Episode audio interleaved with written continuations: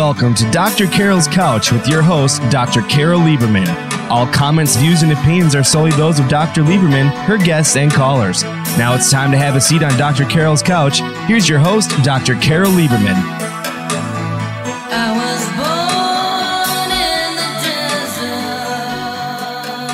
And welcome to today's edition of Dr. Carol's Couch. I'm your psychiatrist host, Dr. Carol Lieberman. Well, today we're going to be going undercover in terrorism with the man who wrote Undercover Jihadi Inside the Toronto 18 Al Qaeda Inspired Homegrown Terrorism in the West. We're not going to be just talking about that, however. This undercover jihadi has come up from behind the covers or from under the covers and um, has been continuing to do amazing, amazing work uh, in counterterrorism. Now, um, first we're going to talk about his personal story, um, which is is really what this book is about, Undercover Jihadi.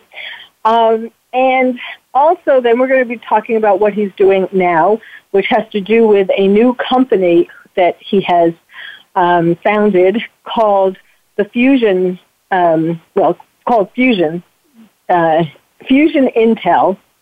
And that is a counterterrorism company, and we'll get into that. And there's a lot in between. Um, but he is one of the most admired, or at least in my opinion and lots of other people's opinions, most admired men in the world in terms of the war on terror. So, Mubin Shaikh, welcome to the show. Thank you for having me. Well, why don't we start with um, why don't we start with your story, sort of an abridged version. You know, I had Mubin on this show. Oh God, I don't even remember how many years ago, um, but it is in archives. I don't know. It was. Do you remember the year? It was. Um, I think around 2006, um, or maybe later. I, I'm not really sure. But in any case, maybe it was a little later than that. But in any, well, when did your book come out? Uh, the book came out in 2015. Okay, so maybe it was actually closer to that then. Um, yeah. And we talked about this, but um, so it's in my it's in the archives of the Voice America uh, on the page. But um, let's let's just start anew and um, tell us. You don't have to go into as many details as before, but tell us the story, which is an amazing story. Mubin is one of the very few people in the world who have actually been undercover in a homegrown terror cell, and you will hear how it was particularly dangerous for him um, being born in Toronto, but coming from parents who uh, came there from India and being Muslim. So, I mean, of course, that's how you get it. that's how you go undercover in a Muslim cell. But still, they were very. You will hear the. You will hear the um, how dangerous it was. So, why don't you take it away? Sure. Um, so first of all, of course, thanks for having me uh, again. Um, it's things have certainly accelerated since the last time we spoke, and certainly since um, not just writing my book, but you know when my my work was being done uh, undercover. So basically, um, my my parents are of uh, Indian background. Um, they my father was actually uh, he was born in India and spent his teenage years in the UK. Uh, and this would have been, you know, in the 60s, 50s and 60s, uh, when, you know, shortly after the independence movements were really happening in, uh, in uh, the former colonial states. Uh, so India being a former colony of the UK, uh, my, my, my father's uncle, that is my father's, so my grandfather's brother, had already gone over to the UK as a laborer to basically set up shop. And my grandfather was a police officer in India. So um, he sent his son, my dad, to live with his brother, my dad's uncle, uh, in the UK. And so my dad actually grew up and studied in the UK. And this was, you know, back when electronics, you know, uh, electronic mm-hmm. engineering, telecommunications, these things were like brand new industries, right?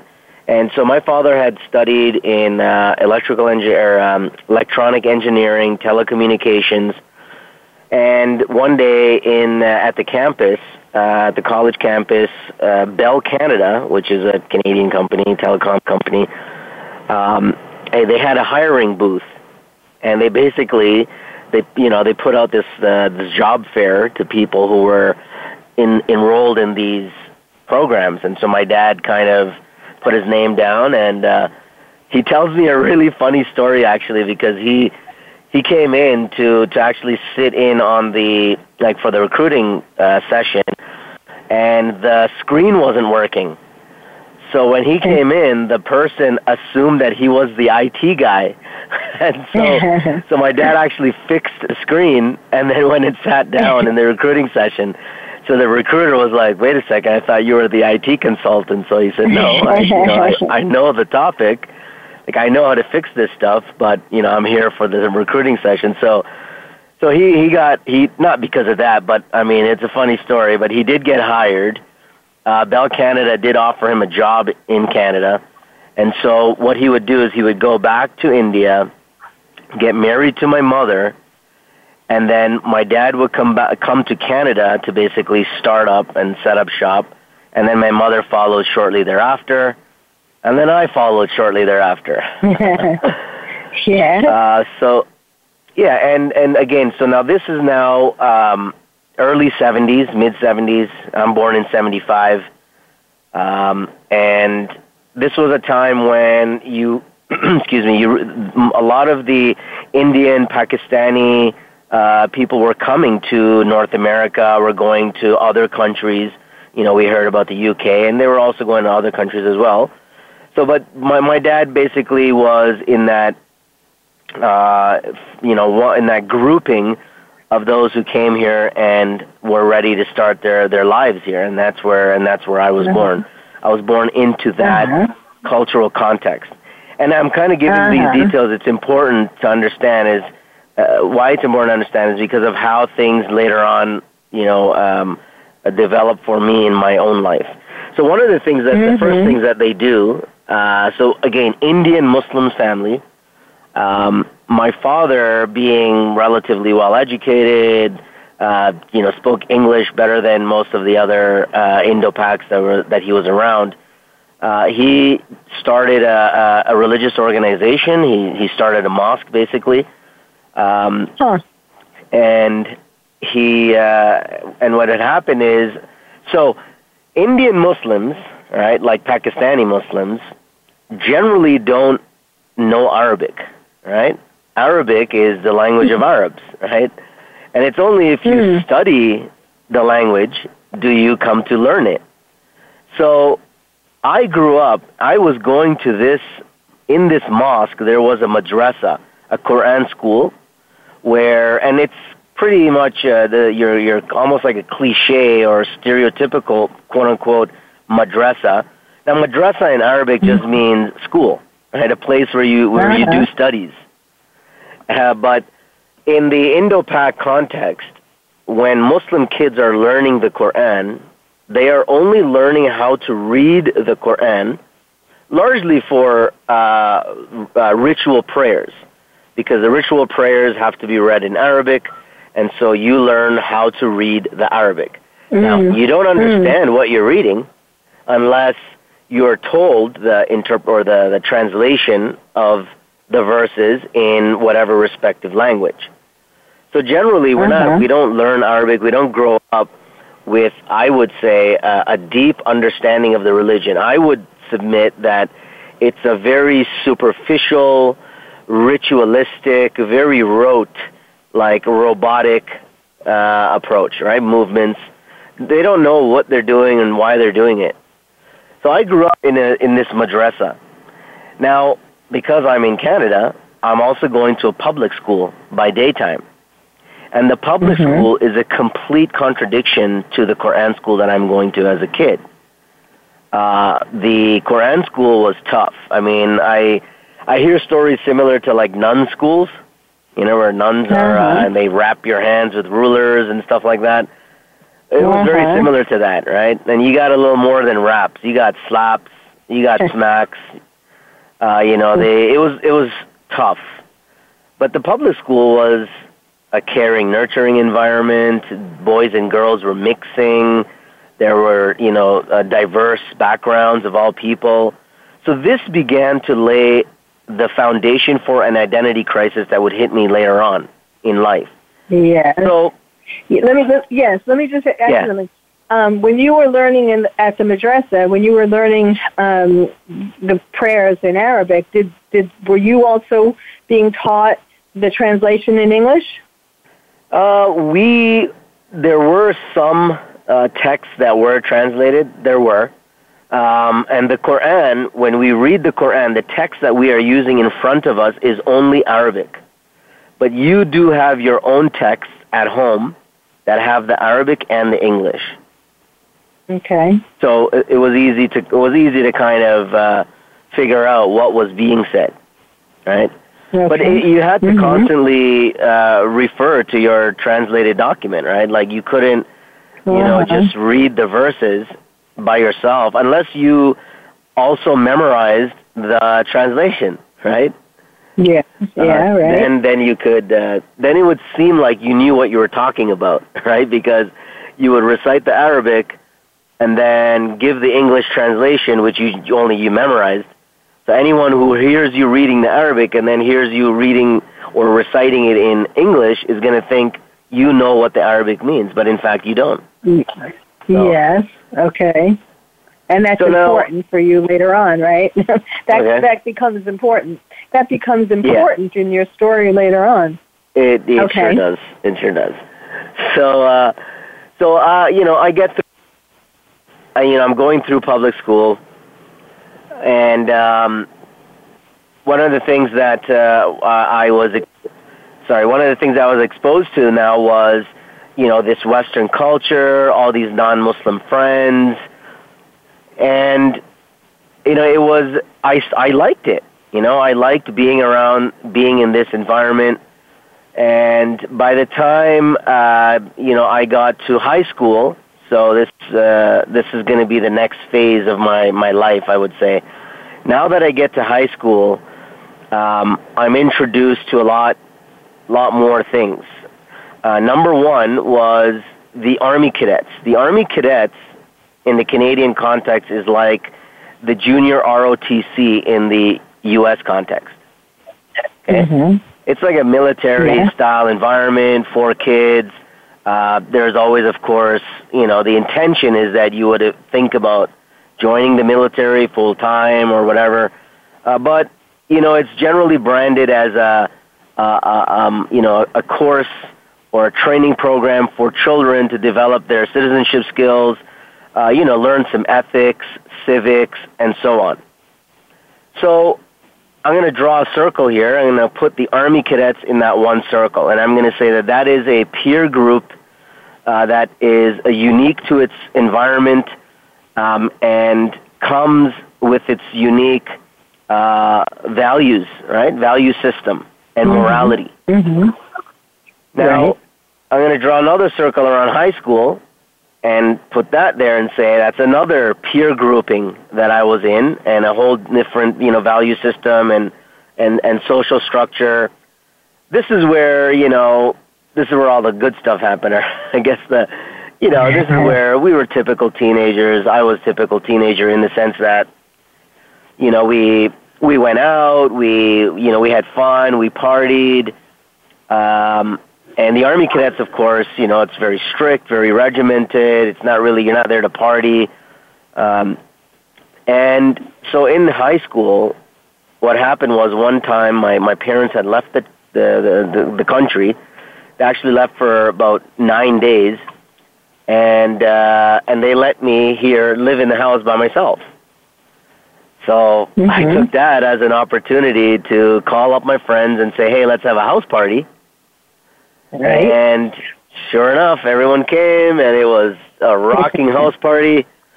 And unfortunately, and unbeknownst to me, my father had told his brother to go and check on the house while he was gone.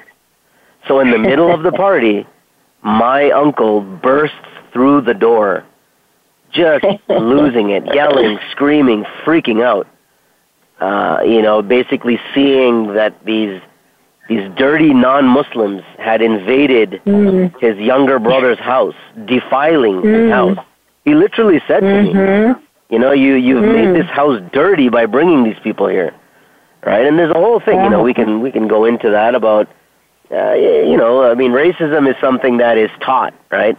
And uh, and it's all kinds of people are and can be racist.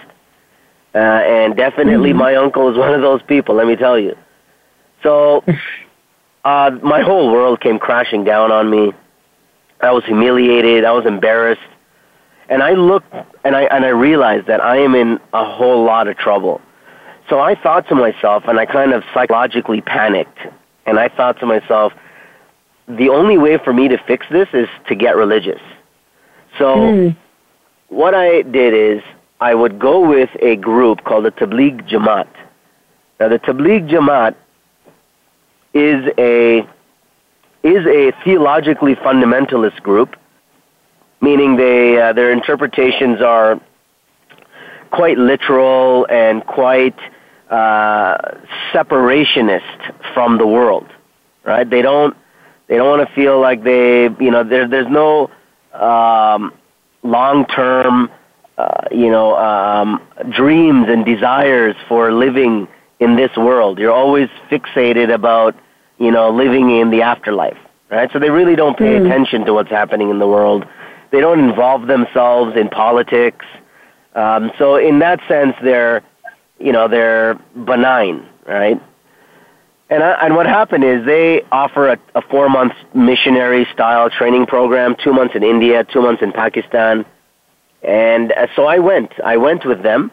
I spent two months in India, I went to Pakistan, and they would send me to a city called Quetta in the Balochistan area of Pakistan, right near the federally administered tribal areas um, where you know a lot of this Taliban uh, and other insurgency uh, movements uh, still exist and you know had emerged from many years ago. Now, you know, I'm just so um, wait, lucky. Mubin, yeah. Wait, wait, Mubin. I don't know if you heard the music, but it was a signal. We need to take a break. I don't want to. Ah.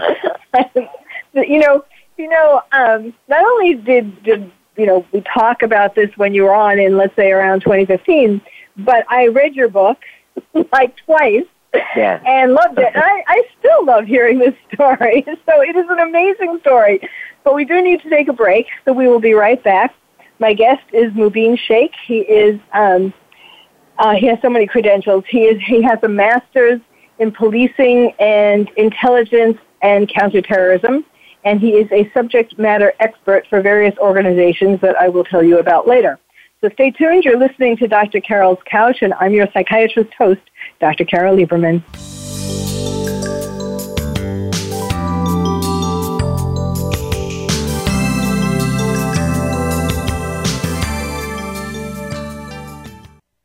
Ask the experts. Call toll free right now 1 866 472 5787 and ask our All Star team to answer your question. That's 1 866 472 5787. Thank you for calling. VoiceAmerica.com. Are you having difficulty coping with these troubled times? Do you want help? Then contact Dr. Carol Lieberman today at www.drcarol.com. Dr. Carol is a certified psychiatrist who not only has won an Emmy, but is a regular on top television shows like Oprah Winfrey and Larry King. She's here to help you through books, CDs, and helplines. Having trouble relaxing? Check out her relaxation CD. Has the fear of terrorism crippled your life?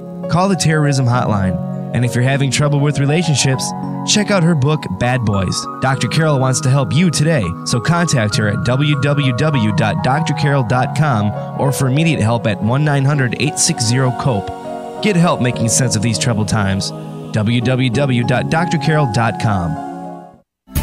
These days, everyone is looking for information on staying young, healthy, and fit. The Voice America Health and Wellness Network is here to help you on your quest to better health and a better you. We talk about everything from diet, fitness, and aging to substance abuse, personal growth, mental health, and much more. Learn from our experts who cover health and wellness from traditional and holistic perspectives. Tune in to the Voice America Health and Wellness Network. Healthy living starts here. The Internet's number one talk station. Number one talk station. VoiceAmerica.com. Welcome back to Dr. Carol's Couch. If you have a question or comment for Dr. Carol, dial toll free at 1 866 472 5788. Now back to the show. Here's Dr. Carol Lieberman. And welcome back to Dr. Carol's Couch. I'm your psychiatrist host, Dr. Carol Lieberman, talking today with Mubin Shaikh. Um, hearing the beginnings of his story, but it, you know, Mubin, as you were telling this, um, I was thinking about what an amazing move because I know the well, not the end, but I mean I know at least uh, I, I know a lot more of the story, and um, I was just thinking what an amazing movie this would be. Um, at least a like um, a television movie, if not a, a you know a full um, theatrical movie. Um, I mean, I'm sure. Well, I guess have you been uh, approached, or have you been trying to make that happen, like with the book? Well, you know, I I kind of feel like I did the book, right? And I kind of feel guilty of self-promoting my, you know, self-promotion. And I don't know what it is. Like I I just feel that I I don't want to do that. Like I don't want to make it all about me. And and so what I've tried to do is branch off. And so I am working on. Um, in fact, we're going to be doing our pitches in Hollywood in September. Um, so for your listeners out there, please uh, pray for me and pray for my success. Uh, it's going to be a, a six episode. It's basically like I don't know if you watch Netflix, The Bodyguard. Um, the really great six uh, episode uh, series. It's like a movie, but like three hours long, right? It's like a three hour long movie uh, and it yeah. will be very similar to this. So, so what's happened now is basically I'm I'm consulting in Hollywood to help them with character developments, plot developments in these kinds of stories. So I will live on in the characters of others. oh, that's fabulous! And yes, I can see why they would pick you. You're perfect, uh, perfect for that. Well, let's. I don't want to interrupt your story more. Um, uh, let me just give a little few more credentials. Uh, as I was saying, a, a master's in um, policing and uh, counterintelligence, and uh, and also um, some of the places that you are have been a subject matter expert for, and are still presumably in national security and counterterrorism, um, yep. would be CENTCOM and the United Nations Security Council, and so on. I mean, you can um, you, you, might want yeah, to the alphabet soup of agencies. yes, yes. All right, but let's go back to where you were in India and Pakistan on this um, yes. voyage to try to get yourself out of deep, deep trouble with your parents when they came home. Yeah, um, I was sent to uh, Quetta, as I was mentioning, and Quetta uh, I was just walking around the local area, um, basically inviting people to come to the mosque, and I saw from the distance some people, beards, robes, turbans, and I thought, oh, these are, you know, other Muslim guys that are living there, right? I'm completely naive to where I'm at. So as I came closer to them, I realized that these guys were actually armed with rocket-propelled grenades, machine guns, ammunition, and it, it turned out that they were the Taliban. Right? This is mid 1995, and mm. I only spent a few days in uh, in that area. They did come back to the mosque that we were at, so I, you know, I did. Um, I didn't train with the Taliban. I I had a chance encounter with the Taliban. Is what happened, and and I became enamored by them in that chance encounter. Okay, and and I say that I was bit by the jihadi bug at this time. Uh-huh. Because for them, uh, for uh-huh. me, they were the heroes of old, right? They were the, you know, the authentic, you know, disciples of the prophet, peace be upon him, right? And this kid uh-huh. looking for this new identity, especially one couched in religion, coming from a background of, you know, military training, this was the focus point now for me. And I mean, they represented mm. all those things in one.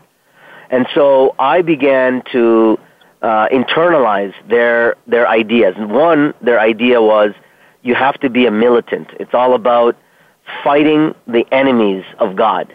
and you are, Hmm. you know, the chosen few, right? This is a very similar recruiting narrative that's used even in the military, right? Uh, the best of the best, right? Uh, Mm-hmm. Yeah, or whether yeah. it's white supremacists or whatever, it's always this idea of you are doing what all the rest are not doing, and you're special, right? So this is this is ideas that came into my head. I came back uh, to Canada and at the at the end of '95, um, and I really started to accelerate my recruitment. I was preaching the the the, the benefits of the Taliban. Then in 1998, um, you might have heard of this guy, Osama bin Laden, came out with his fatwa against the Jews and Crusaders. And so we became, we, me, and other young guys, you know, with similar stories, who are now very militant.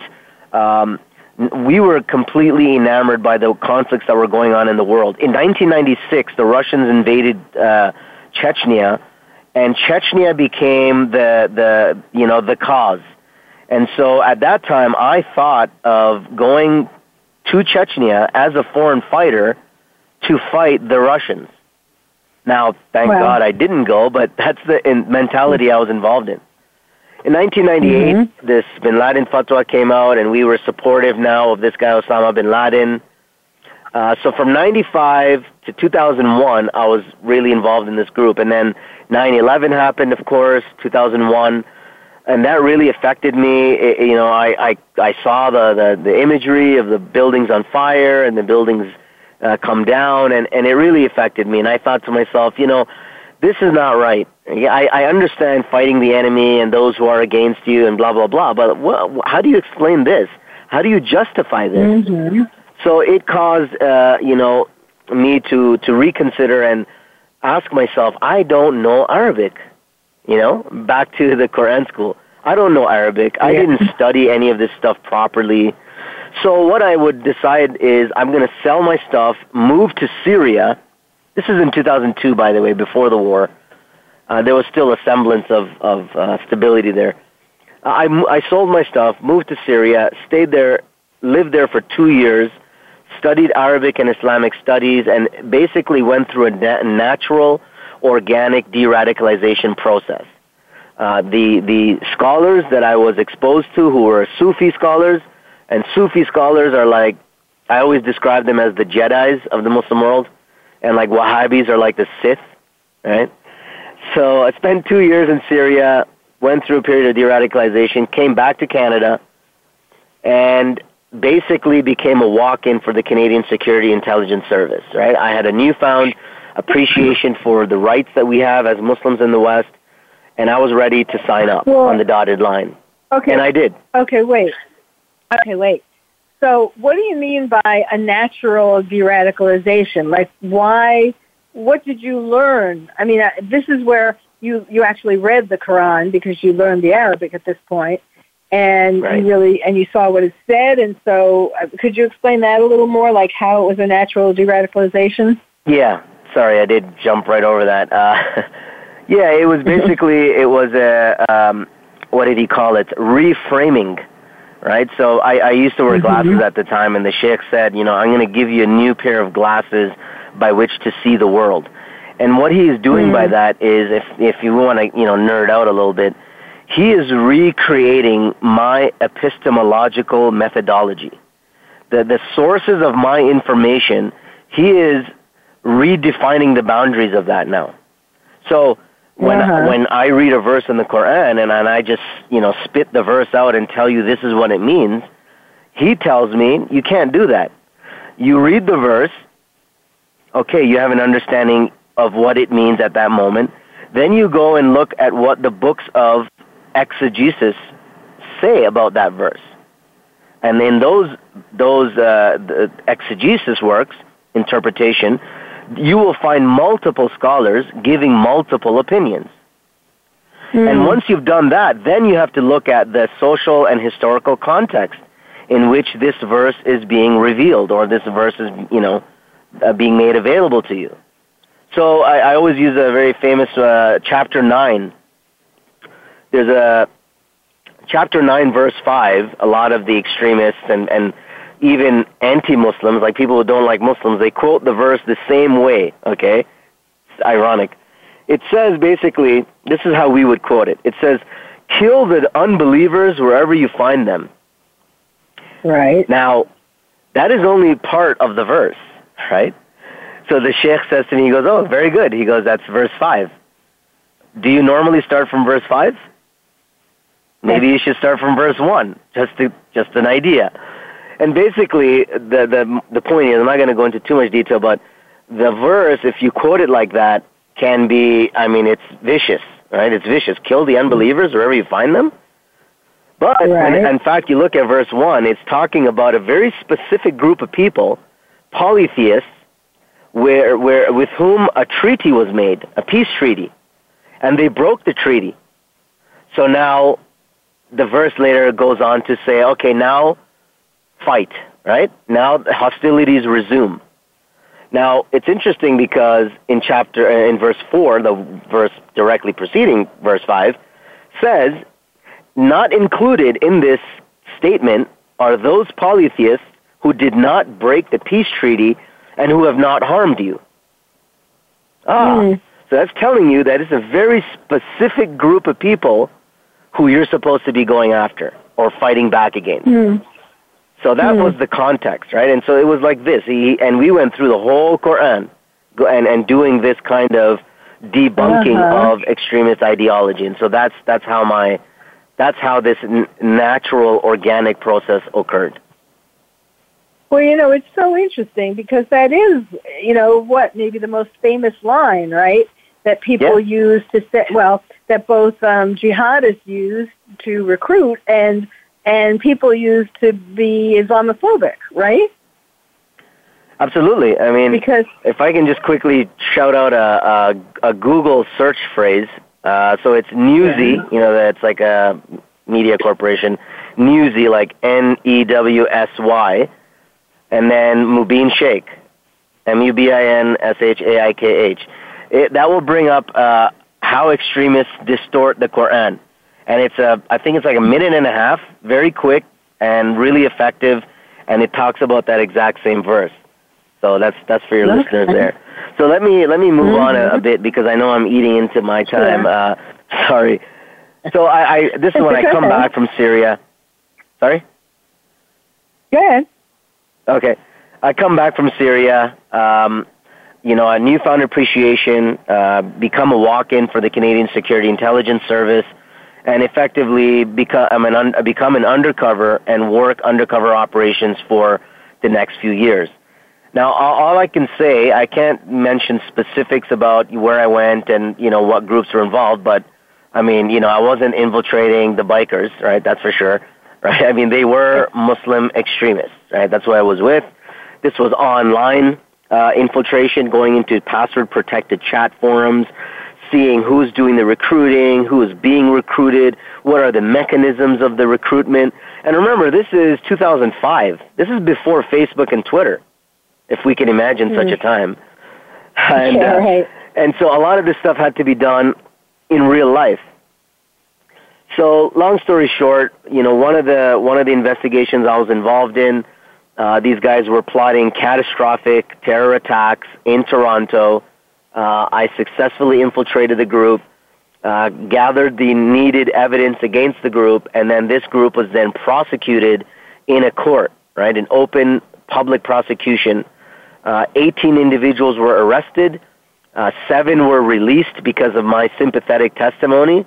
Because the reality was these guys were not, they were peripheral players. They were not as involved. Uh, they were tricked into going to the, the camp. Um, but 11 uh, either pled guilty or were found guilty.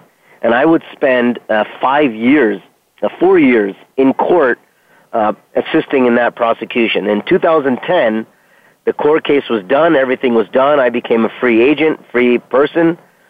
And then I got onto social media, and then I started to see the rise of ISIS in real time. By 2012, um, ISIS was already in Syria. Uh, 2013, we started to see uh, a lot of Westerners going over to join ISIS.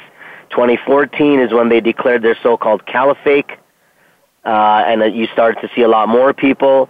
By the end of 2014 is when the first uh, ISIS directed attack occurred. Uh, and then years 2015, 2016, 2017, the attacks just went uh, just increased exponentially.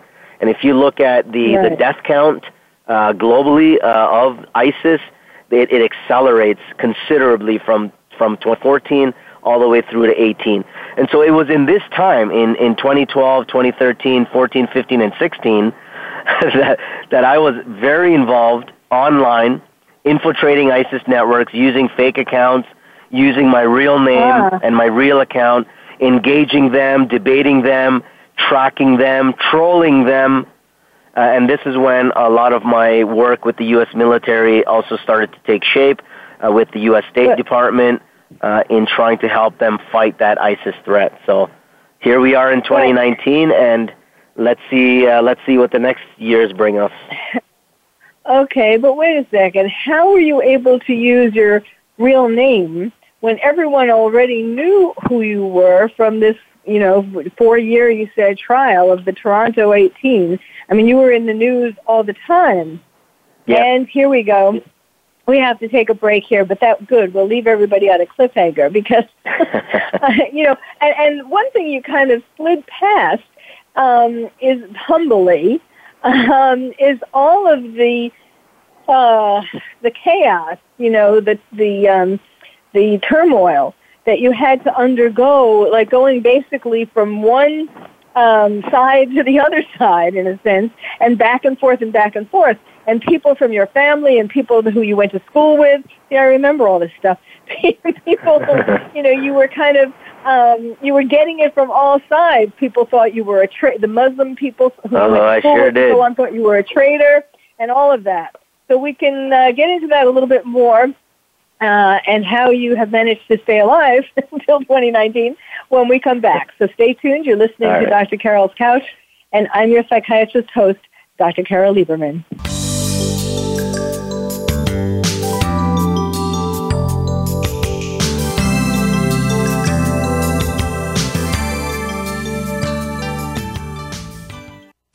The experts. Call toll free right now 1 866 472 5787 and ask our All Star team to answer your question. That's 1 866 472 5787. Thank you for calling.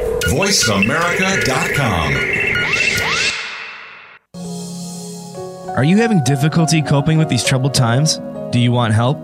Then contact Dr. Carol Lieberman today at www.drcarol.com. Dr. Carol is a certified psychiatrist who not only has won an Emmy, but is a regular on top television shows like Oprah Winfrey and Larry King. She's here to help you through books, CDs, and helplines. Having trouble relaxing? Check out her relaxation CD. Has the fear of terrorism crippled your life? Call the terrorism hotline. And if you're having trouble with relationships, check out her book, Bad Boys. Dr. Carol wants to help you today, so contact her at www.drcarol.com or for immediate help at 1 900 860 COPE. Get help making sense of these troubled times. www.drcarol.com. Tune in to the Voice America Variety channel on the Voice America Talk Radio Network. Voice America Variety broadcasts a diverse array of topics reaching a global community. Our experts come from all walks of life, and the topics they discuss are everything from current events, arts and entertainment, leadership, parenting, relationships, self improvement, career advice, and a variety of other topics. Check us out today. You're sure to find something of interest. Voice America Variety. Talk on today's hot topics. Streaming live, the leader in Internet talk radio VoiceAmerica.com. Welcome back to Dr. Carol's Couch. If you have a question or comment for Dr. Carol, dial toll free at 1 866 472 5788. Now back to the show. Here's Dr. Carol Lieberman. And welcome back to Dr. Carol's Couch. I'm your psychiatrist host, Dr. Carol Lieberman talking with uh, an undercover, the undercover jihadi who has now come out from under the covers, uh, Mubin Shaikh. And we left off, I was saying about how he humbly did not mention just how difficult uh, having gone undercover and then uh, testifying about the Toronto 18 for four years approximately, um, how how stressful that was because of different people, different factions thinking that he should be doing different things than what he was doing. So give us a little taste of that. Yeah, I mean, you know, I, I make excuses for the Muslim community because, you know, in a post 9/11 environment, uh, you know, hyper securitization, uh, you know, in in 2006, nobody thought, you know, I mean, radicalization wasn't really even being uh, studied seriously by scholars. Uh, right. I mean, it, it had begun really after 9/11, and so uh, the community was basically in denial uh, didn't believe that there were actually young kids out to do bad things, um, you know, motivated by ideology, you know, fueled by grievances. Uh, they just refused to believe it. And so when, when it became, when it was revealed that I was the undercover, uh, everybody turned on me. Uh, my community definitely, uh, we'll call it a, you know, I want to kind of say a, a large vocal minority, but I think it's larger than a minority. All right, I won't say it's the majority, mm-hmm. uh, but it ain't the minority either, right?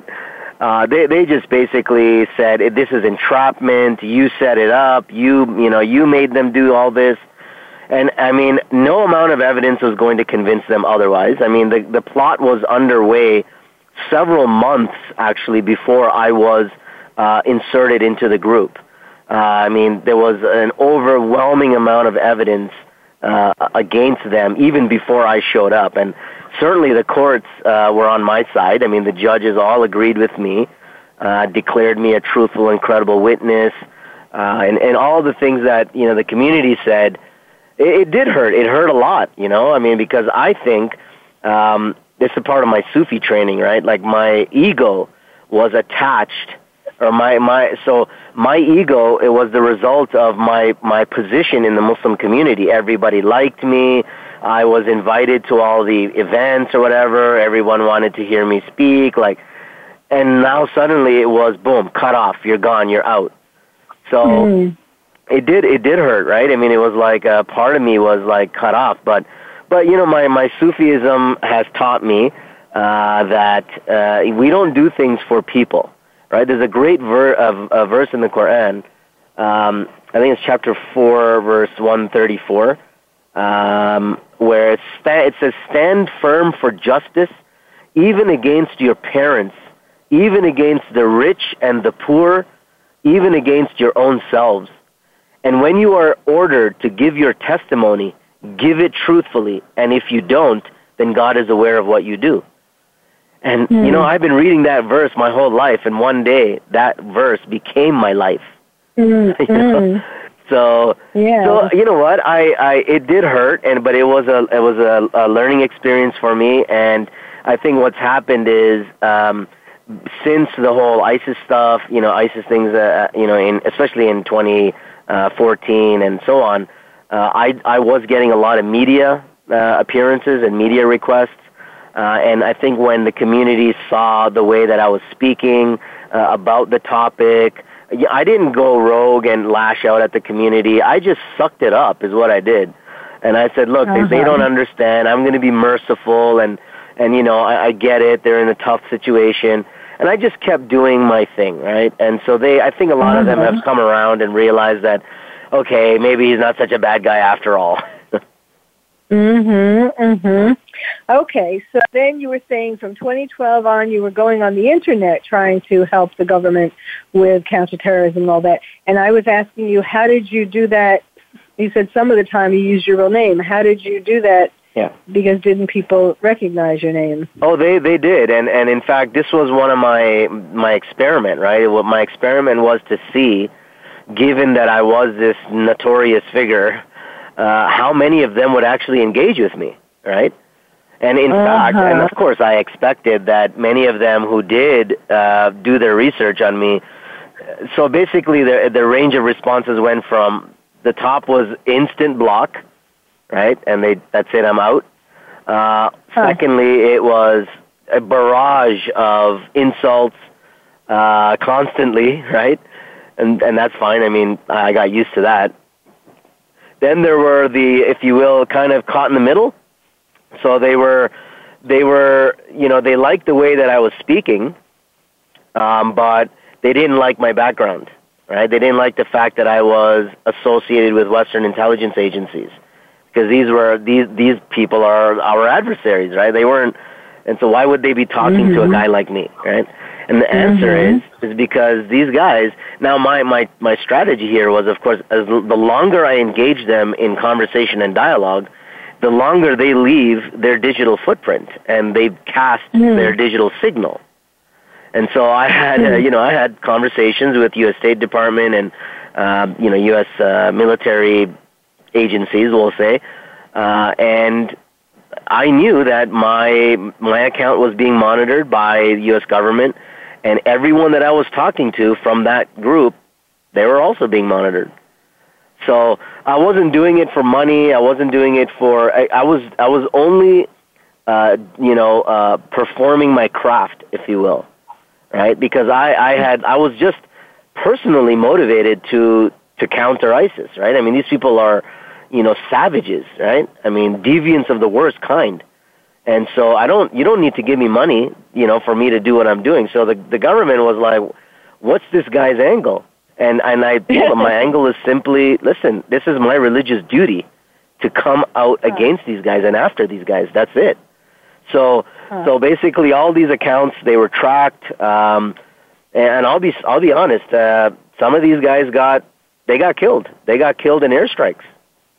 Um, now I, I I'm not going to take any credit, and it's possible that some of my intelligence was you, was used, but uh, I'm not I'm not ashamed of it, and I'm not certainly I don't feel bad about it. Uh, but that's one way to deal with. Uh, you know, I make a joke called kinetic de-radicalization works 100% of the time.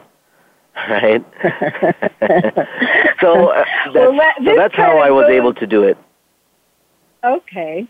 Well, that's that's very interesting, and this kind of goes into, and I want to make sure we have enough time to talk about um, your new work, um, the company that you just found. Well, I know just, but um, the Fusion team or Fusion Intel. Tell us about that. Yeah, uh, fusionintel.com is the website. It's the Fusion team. Uh, I'm a partner in the company, actually, so there's three of us. Uh, one of my partners is a ex-CIA um, counterterror uh, targeting officer. Uh, he worked in the counterterrorism center of the CIA, and like these guys were, these were the guys, you know, tactically de-radicalizing terrorists uh, full time. Uh, my uh, and he's also uh, so he he's actually uh, we're doing a number of media products. He's like uh, plugged into the media world as an ex CIA guy. Uh, the uh, the other partner is uh, a former senior Navy pilot. Um, so basically, our streams are like counterterrorism and, and cybersecurity, uh, illicit financing, and then uh, uh, UAVs, uh, unmanned aerial vehicles. So that's the whole company, and uh, we've been doing a bunch of stuff. I mean, uh, you know, there's one component is training government agencies, so I'm still very much involved in that. Um, State Department as well, working with, let's say, State Department who are trying to train other countries on what to do uh, about ISIS in particular. So the concern right now is foreign terrorist fighter returnees, uh, these people who are coming mm-hmm. back and going back to their respective countries what the heck is our plan uh, for that? So, mm-hmm. and I mean, it's it's very daunting. Let's put it that way, because the biggest concern that that Western democracies are facing is how are you going to prove beyond a reasonable doubt that these people committed murder or rape or whatever it is? How are you going to prove that? I mean, unless they they appear on video doing it and giving their name and saying who they are so uh-huh. this is a big, big problem. And so now all these guys, all these ISIS prisoners are being held in Iraq and Syria and various Kurdish camps, and no country wants to deal with them because it's like, are we gonna? What are we gonna do? Like, so Britain, for example, Canada and Australia, I would say, three Commonwealth-based countries are experiencing the the most difficulties because one, you're not going to be able to prove murder, rape, and like the more egregious uh, offenses, and number two, I mean, imagine the travesty of, you know, going all the way to bring them back into your country only to what? Not be able to charge them and let them go? That's insane. Uh-huh. That's insane. Uh-huh. Now the U.S. is actually, uh, I mean, better placed to prosecute these people because you will, you know, America, Americans, uh, Americans uh, justice system, you'll get 40 years in a prison, and you're not getting out until you're 65. And so, you know, in Canada, you're not going to get a 40 year sentence. You know, we were talking about the Toronto 18 guys who were arrested in 2006. Every single one of them is out of prison except two. Huh. And, they got 20 have years. They been de- have they been? No, they haven't. well, no, have no, they- they haven't. They're they're even still in Canada. There are no uh, official, formal de-radicalization programs. Uh, I am uh, working on some stuff. I guess if I can give a shout out to another organization, uh, ParentsForPeace.org, ParentsForPeace.org, um, and and I am working with them to try to bring this kind of understanding, at least awareness, and and ideally some programs into the prison systems dealing with radicalized prisoners in particular. So that's some of the stuff what we're doing. There's a we have a, a crazy, crazy uh, project that we are doing on uh, the fusion team.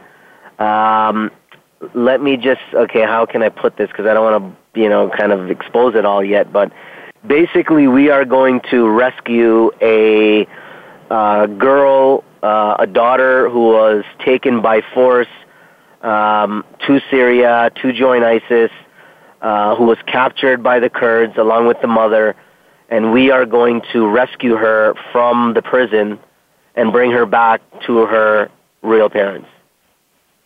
And we're going to put it Wow. all on video. Yeah. That sounds So, great. uh, so yeah, I'll be going to Syria uh, with my CIA buddy there, um, and uh, it's gonna be it's gonna be crazy. I mean, armored cars. Uh, there, there's a whole safe houses. I mean, it's it's. I I, mean, what they say, like the movies. Yeah, it's yes, it's way better than the. I movies. It's real life. di- I hope you're. I hope you're keeping a diary of all of this. Yeah, no, it will be. It will be. Uh, we're doing a documentary. Um, this will be put out in documentary form. Ah, okay. So it will yeah, be, okay. yeah. So it will be it will be a publicly available media product um, that Okay. that everyone will hear about. Okay, great. Well, um, our time has is up, but of course, I want to have you back on. we can talk about some of the, uh, you know, the hot topics of the day, um, like uh, well, and, and let me direct people also to Mubin's um, LinkedIn profile because you put up some of the most interesting stories about terrorism. I always I go there to, to check out what's going on because you know one of the things is of course that we don't in the US anyway we don't really get a lot of the media in terms of what's going on in these other uh, countries and what's going on all over the world in terms of terrorism so um, you know you find some things that that sometimes aren't in the US or are in very tiny little places that you know they hope nobody sees well, I want to thank my guest again, Mubin Shaikh. Um, his company is called FusionIntel.com. And um, just thank you. My admiration for you just grows. So thank you very much. And thank you all for listening. You've been listening to Dr. Carol's Couch, and I'm your psychiatrist host, Dr. Carol Lieberman.